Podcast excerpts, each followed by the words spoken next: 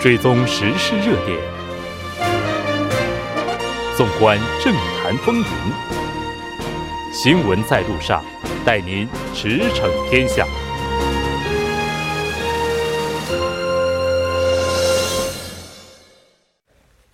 了解最新热点焦点，锁定调频一零点三新闻在路上。在接下来的半个小时，将为您带来此时此刻主要新闻聚焦分析以及数据有话说。广告过后马上回来。您的参与，我们的动力。参与我们的节目，您可以通过手机短信的方式发送短信至井号幺零幺三，每条短信收取五十韩元的通信费用。您也可以登录我们的官网 tbs 点首尔点 kr 收听更多回放。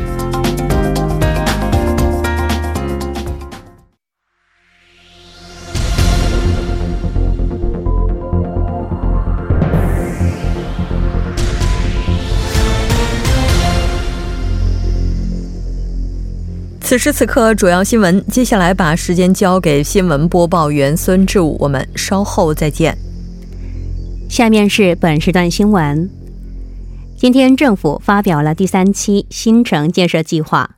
新城建设地点选为高阳昌陵和富川大壮。这是一项占地面积逾三百三十万平米的大规模新城计划，加上此前确定的南阳州和河南市等地建设的新城，韩国共将建设十七万户大规模新城。其中，高阳昌岭的面积为八百一十三万平米，建设三万八千户；富川大壮的面积为四三百四十三万平米，建设两万户。国土交通部为提高前往新城的便利性，将新建连接高阳市厅和六号地铁的高阳地铁线和快速公交系统。下一条新闻。韩国政府从今天开始减少燃油税，下调幅度至百分之七。今天汽油价格每升上涨六十五韩元，柴油上涨四十六韩元，液化石油气 LPG 上涨十六韩元。韩国政府去年十一月开始限期实行下调燃油税措施，下调幅度达百分之十五，期限为六个月。今天因燃油税下调幅度缩减的影响，上午九时全国加油站汽油平均价格为每升一千四百九十元，比昨天上涨了十三元。全国油价最高的首尔每升上涨二十四韩元，每升价格达到了一千五百八十九韩元。下一条新闻。教育部针对去年被评选为高中教育贡献度较高的六十七所高校进行了中间评估，其结果显示，高丽大学、釜山大学和首尔科技大学等共十所高校因排名靠后而无法受到教育部的财政支援。通过中间评估的首尔大学、西江大学等五十七所学校将在未来一年获得教育部的支援。支援金根据招生人数最少为二亿韩元，最多可达十亿到二十亿韩元。下一条新闻：文化体育观光部体育革新委员会建议成立独立的体育人人权保护机构。今年二月成立的体育革新委员会首次提出了上述方案。速滑教练性暴力事件以后，成立独立的体育人人权保护机构尤为必要。葛新伟表示，体育人人权机构应采用与体育界分开的单独申报商谈系统，让体育界人人都能利用该系统进行申报，并采取相应的申报者保护系保护系统和制度。以上是本时段新闻。接下来马上为您带来我们今天这一时段的聚焦分析。从今天开始，燃油税下调幅度是正式收窄。就相关话题，我们马上连线韩国泛亚咨询有限公司的首席顾问杨帆来进行更加详细的了解。杨帆，你好。吴真，你好，大家好。非常高兴和您一起来了解咱们今天这个话题。从今天开始，为期六个月的燃油税下调幅度呢，是从百分之十五缩小到了百分之七。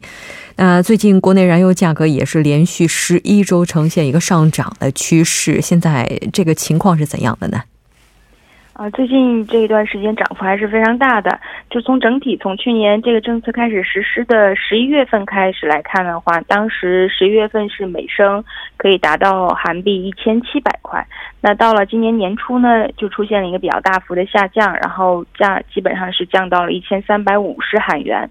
之后是有大约两个月左右还是比较平稳的时期，但是从三月初开始又出现了一个比较大幅的上涨，一直涨到现在最高价应该达到了一千五百五十三块五韩元这样的一个水平，应该说是不到这么两个月的时间里，油价大幅上涨了将近百分之九，您说这个幅度还是非常大的。嗯，是的。从今天开始呢，然后这个我们刚刚也介绍了，它的下调的幅度是正式收窄了。那这个下调幅度的背景是怎样的呢？其实最早这个政策是在刚刚好像也提到是这个一八年，就去年的十一月份开始实施的。当时也是韩国政府是想为了减轻这个国民和企业的负担，来刺激消费和投资。所以说在十一月呢，宣布了这个实施燃油价减税政策，减税的这个幅度是百分之十五。当时是限时实施，是限时六个月，准确的时间是去年的十一月六号到今年的五月六号，也就是昨天。所以说也到了昨天这个政策截止日期了，所以韩国政府是。出来宣布了这个政策的一个后续政策，也是也就是说，从昨天开始，从五月六号开始，继续延长这个免税减税政策，但是是延长时间是四个月，而且相应的这个减税的幅度也是从之前的百分之十五降到了百分之七。韩国的这个燃燃燃油的这个税的税率还是比较高的，有百分之五十三，就将近一半以上的一个税。所以说，如果是说之前是减了百分之十五的话，就消费者就纳税人可能是需要交百分之三十八的这样的一个燃油税就可以了。那现在这个下调幅度减减到百分之七的话，那相应的就需要纳将近百分之四十六的这样一个燃油税。根据韩国石油公社今天下午四点那个统计的数据，全韩现在普通燃油的价格呢，已经是超过了一千五百韩元每升。应该说，跟今天早上九点比起来的话，这个数据是再次出现了上升。那这个幅度收窄，其实也就意味着税收方面它的优惠是减少了的。实际上，消费者体感的这个油价的变化又有多大呢？应该说，消费者是需要再多交这次需要再多交百分之八这样的一个税率了。那算到这个原油每升的价格上来看，比方说是汽油的话，那汽油的价格就很有可能是每升增加六十五韩元。那其实对于像那些。靠汽车呀、摩托车或者说货车进行这种日常经营的个体户、个体户或者是企业来说的话，那很很肯定的就是他们的营业成本会出现一个非常大程度的增加，那也自然而然的会影响到他们的这个企业的营业利润和这个最终的经济效益。那如果从整体它会给这个经济和纳税人造成怎么样的影响来看的话，我们可以参照零八年当时李宁国政府为了就是减少金融危机的影响。它也是实施过这个燃油税的一个减税政策，当时实施的这个政策是十减免了十个月，减免的幅度是百分之十，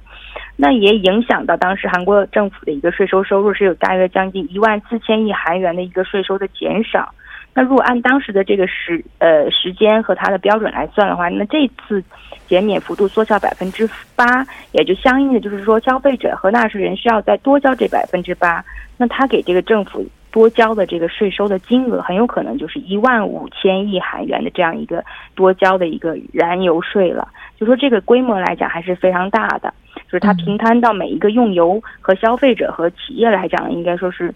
应该会有相当大的一个负担的。是的，在去年十一月份政府表示要下调燃油税的时候。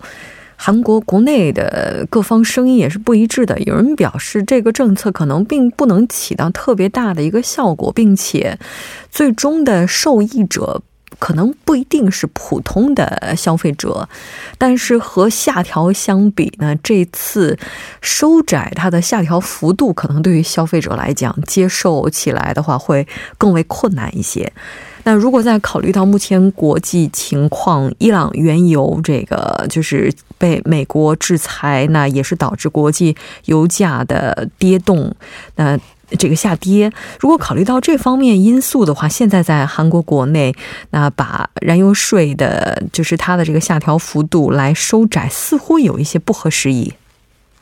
确确实实是这个原油价格的波动，刚好跟韩国这个政策的实施上确实有点背道而驰。就是说，你像一八年十一月，当时原油价格走下坡路的时候，韩国政府是实施了减税政策，但是等到现在到五月份，它需要在这个降低这个减税幅度的时候，正好又赶上原油急剧上升的这样一个走势上。但是有一点就是说，原油价格。包括就是国际原油价格，并不是说谁可以准确预测的。单纯从它的这个供求关系上来讲，就是比较混乱。特别是你像供给端，更多的是受部分国家政治和国际因素影响比较大，所以我们都不能掌控它的这个原油的走势。所以政策的实施上不一定就完全能够跟实际的这个原油的走势得到一个完全吻合。当然呢，韩国政府。还是有政府的一些立场，就比方说，在去年他宣布这个政策的时候，呃，有许诺过这个政策的一个初始时间和结束时间啊。所以说，从这个政府坚持自己政策的一贯性上来讲呢，也就应该说不得不按照原来的一些计划来按照这个政策来进行。而且另一个方面上来讲，就是这个税收收入对韩国政府的影响也是比较大的。嗯，就是燃油税的税收收入占韩国政府财政收入的比重肯定是不可小视的。比如说。就是延长是缩是缩，或者是是不延长，还是说是幅度扩大还是减少，都直接影响韩国财政收入。就政府这方面应该说也是也还是比较谨慎。嗯，是的。那这次的话，我们看到说有一些意见认为应该要延长下调燃油税的时间。嗯。就是有这样的意见，认为说是应该现在经济情况不是很好，需要继续应该继续延长下去，这样才能减减轻这个企业和消费的负担嘛。但是其实政府也是考虑到目前的这个经济情况，所以并没有完全中断这个呃燃油价的减税的政策，而是说延长延长四个月到今年的八月末。但是说延长，但是减税的这个幅度是缩小之前一半的水平，从十五百分之十五降到百分之七嘛。像刚刚讲到，就是说韩国政府的立场上来讲，这个呃减免燃油税本身是非常影响财政收入的。而且最近呢，为了刺激经济和这个投资和消费，政政府已经做了不少这个税收减免的政策了。比方说有代表性，就像这个证券交易税这方面是有了比较大幅度的减免。再加上今年整个预期，今年整个全年经济效益不会特别好，所以。说企业所得税年末的这个财政收入也可能会出现一个比较大幅的减少，所以说韩政府应该是很担心这个税收收入会出现一个比较大的缩水，然后一些它的福利政策其实都靠预算、靠政府的财政来支撑的嘛，那这个财政收入的压力上，应该说是给政府也比较大的一个感觉。再加上其实从长远角度上来看，有很多专家认为这个税收标准不合适，不跟当前的这个经济情况不合适。所以说现在这百分之五十三并不是一个很低的一个税收概，就是这个是属于高税率，是啊，沿沿用了当年六六几年和七几年韩国当时的这个税收标准，因为那个时候汽车呀都属于非常绝对的这个奢侈品，但是对于目前韩国韩国的这个经济和国民生活上来讲，这不是特别适合现在的这个状况。是的，据我了解，就是国际惯例也是说，产油国的这个燃油。呃，这这个税率比较低，但是用油国就非常高，所以说韩国它是一个完全的用油国，应该说是这个百分之五十三来讲，也不是说特别高的感觉。对，其实燃油税的话，我们看到有一些专家表示啊，从理论上来讲的话，它应该是包括整个运输过程等等一系列的程序。通常它这个燃油税，它反映在实际的这个油类上的时候，是需要大概有两周这样一个间隔。而这次的话，燃油税在进行调整之后。在这么短的时间之内就有这么快速的一个反应，那这可能也和当前这个物价的情况也是有关联的。那这次这个政策在出台之后，哈，是不是说在后续的话，物价方面呢也会受到影响呢？就从这个过往的经济数据上来看，原油价格的上涨跟这个物价上涨是有比较直接的关系的。那也有关，也有这个专家预预测到，说是，呃，这个应该说是是正的相关关系，就是说原油价格上涨必然会引起物价上涨。然后原油价格每上涨百分之一的话，那总体物价也会跟着上涨百分之零点零五。那这次这个就是下调这个免税的这个幅度上来讲，可能会对原油价格价格会有一个百分之四的一个影响。那如果这百分之四的增长，那可能就会对整体物价会带来将近百分之零点二的一个物价上涨的这样一个可能性。嗯。但是问题在于，在去年十一月份下调燃油税之后，我们并没有看到物价出现非常明显的下跌。但是在这个它的降幅收窄之后，可能会面临下一轮的物价的上涨。非常感谢杨帆带来今天的这一期连线，我们下期再见。谢谢大家。接下来关注一下这一时段的路况、交通以及气象信息。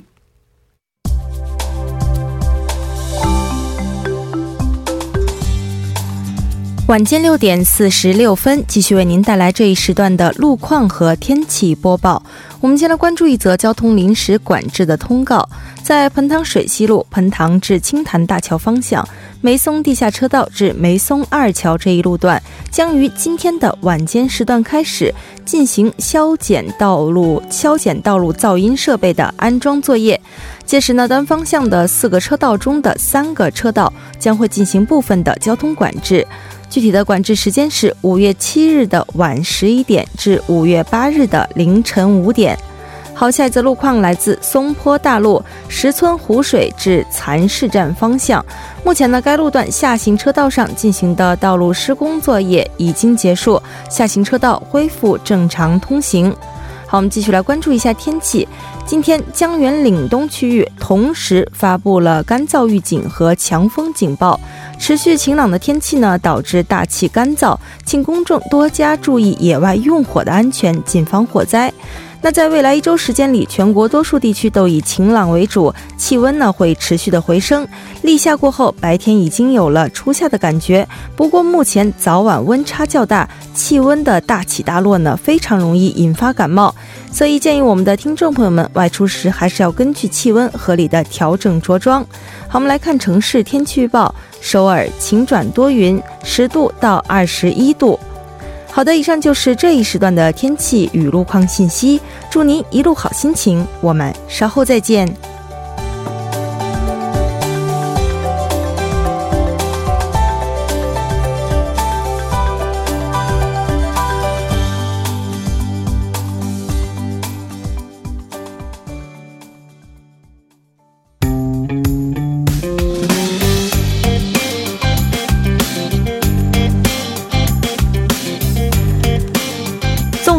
数据解读新趋势，数据有话说。接下来呢，马上要连线我们今天的特邀嘉宾，来自 Newspim 的周玉涵记者。周记者你好，主播你好，非常高兴和您一起来了解咱们今天的数据有话说。首先，还是先来看一下今天您带来这个数据和什么有关？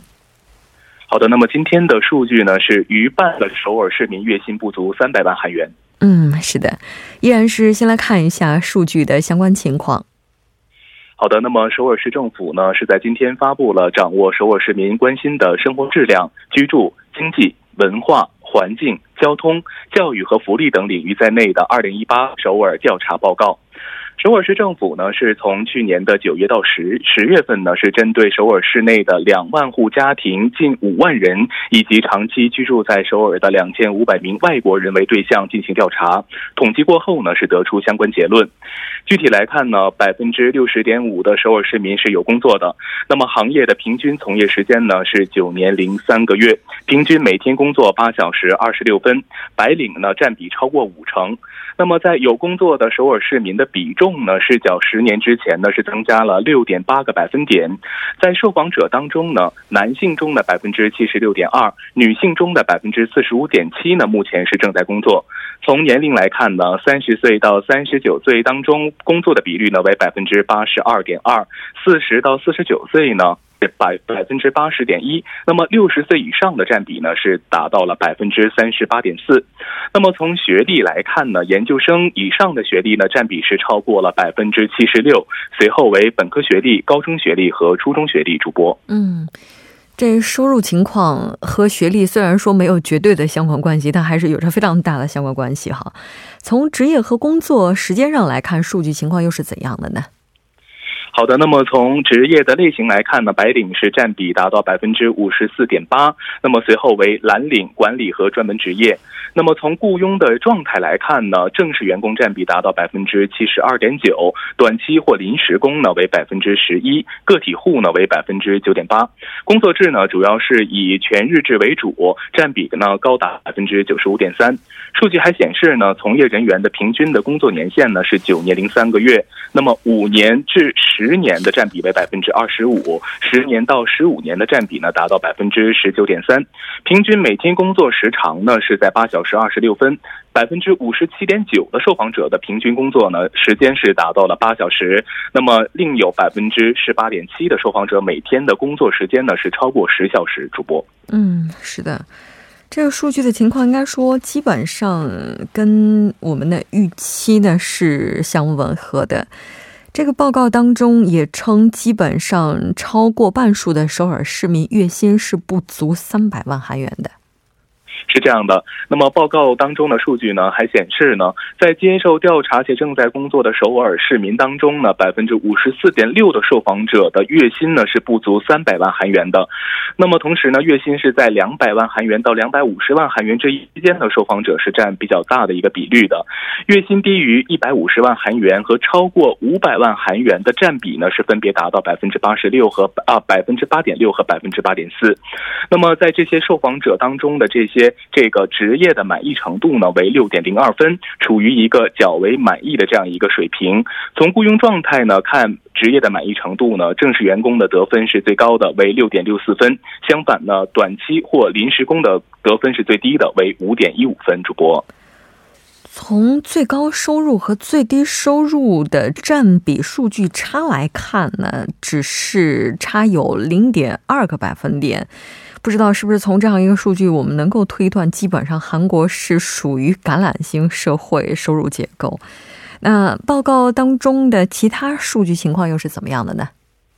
好的，那么在其他数据当中呢，关于韩国社会的歧视程度来看呢，受访者认为呢，教育机会是最为平等的，得分是六点二三分。那么性别和瞌睡不平等的意见呢是占多数。参与调查的外国人认为呢，国籍和语言能力呢是受到歧视的一个主要原因。从首尔市民的这样一个政治的阵营来看呢，进步阵营占比达到百分之三十六点一，随后为保守阵营和中间，那么占比分别达到了百分之三十二和百分之。三三十一点八。从年龄来看呢，五十岁以上的首尔市民呢是更趋于这个保守的主播。嗯，是的。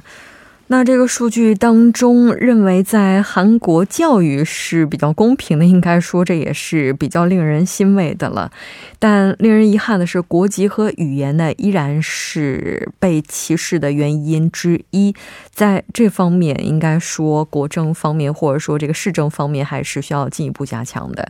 那我们看到这个统计数据当中啊，首尔市民的幸福指数上升势头是出现了放放缓的趋势。